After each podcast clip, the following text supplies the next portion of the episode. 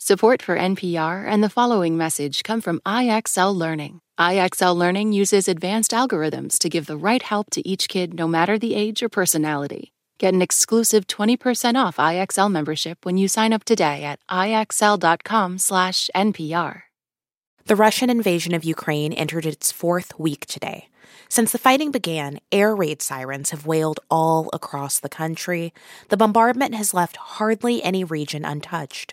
And fighting continues outside the capital, Kiev, in the eastern regions, and in the south, including in the city of Mariupol. The Russian military has encircled that city, and it faces dire and deteriorating conditions. NPR's Tim Mak joins us from central Ukraine with the latest. Hey, Tim. Hey there. Let's start with Mariupol, that southern port city. What is the latest there? Well, we've been paying particularly close attention to the bombardment of the city's theater, which, since the onset of the war, has become a bomb shelter. Now, hundreds of civilians had been taking cover there when it was hit by a strike, according to Ukrainian officials. Satellite imagery from the company Maxar Technologies shows that before the bombing, the Russian word for children was actually written in large white letters on the asphalt outside the theater uh, so as to be visible from the air. Now, Russia's defense ministry has denied that it struck the theater. And meanwhile, local officials have said that subsequent shelling of the area has prevented any reliable estimates of how many casualties there might have been in the attack. You know, that just raises a lot of questions. Beyond that bombing, what has it been like for residents of that city? Well, it's been really quite grave. Now, Ukrainian officials estimate that more than 2,300 people have died in Mariupol over the last few weeks. There's been shortages of food, of water, of medicine, and, and those shortages are making the prospects for civilians increasingly difficult. The city council of Mariupol says that dozens of bombs are being dropped on the city per day, something between 50 to 100, depending on the day. Mariupol, you might remember, was the site of a now infamous bombing at a maternity hospital yeah. where a famous photo of a wounded pregnant woman on a stretcher was taken. She and her baby subsequently died. A small number of civilians have been able to get out of the city, but hundreds of thousands remain trapped there.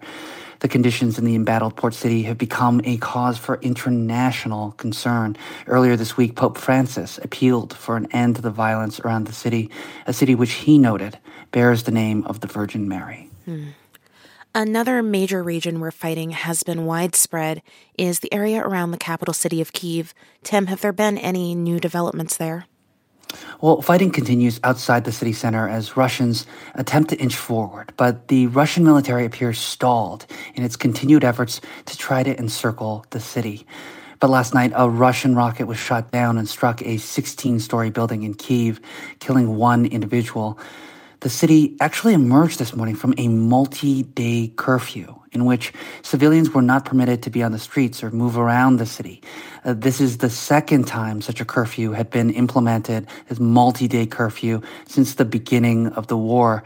Local officials said that this curfew had allowed them to track down numerous groups of saboteurs operating in the capital city. Like we've seen in Mariupol, civilians have really been devastated by the impact of the war. Uh, what does the future look like for them as this war continues? Well, civilians have been deeply impacted, like you say. The Ukrainian government said that a U.S. citizen had been killed in Chernihiv, Ukraine. That's located in the northern part of the country. A State Department official confirmed the death of a U.S. citizen, but declined to give any further details other than to offer sincere condolences.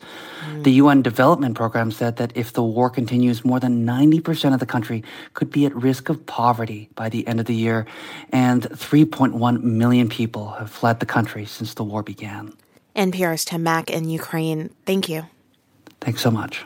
This message comes from NPR sponsor Vuori, a new perspective on performance apparel. Clothing designed with premium fabrics, built to move in, styled for life. For 20% off your first purchase, go to vuori.com slash NPR. Support for NPR and the following message come from IXL Learning. IXL Learning uses advanced algorithms to give the right help to each kid no matter the age or personality. Get an exclusive 20% off IXL membership when you sign up today at IXL.com/NPR. In this country, some truths aren't self evident. In NPR's Black Stories, Black Truths, a collection of stories as wide ranging and real as the people who tell them, we celebrate the Black experience for all its soul and richness. Search NPR Black Stories, Black Truths wherever you get podcasts.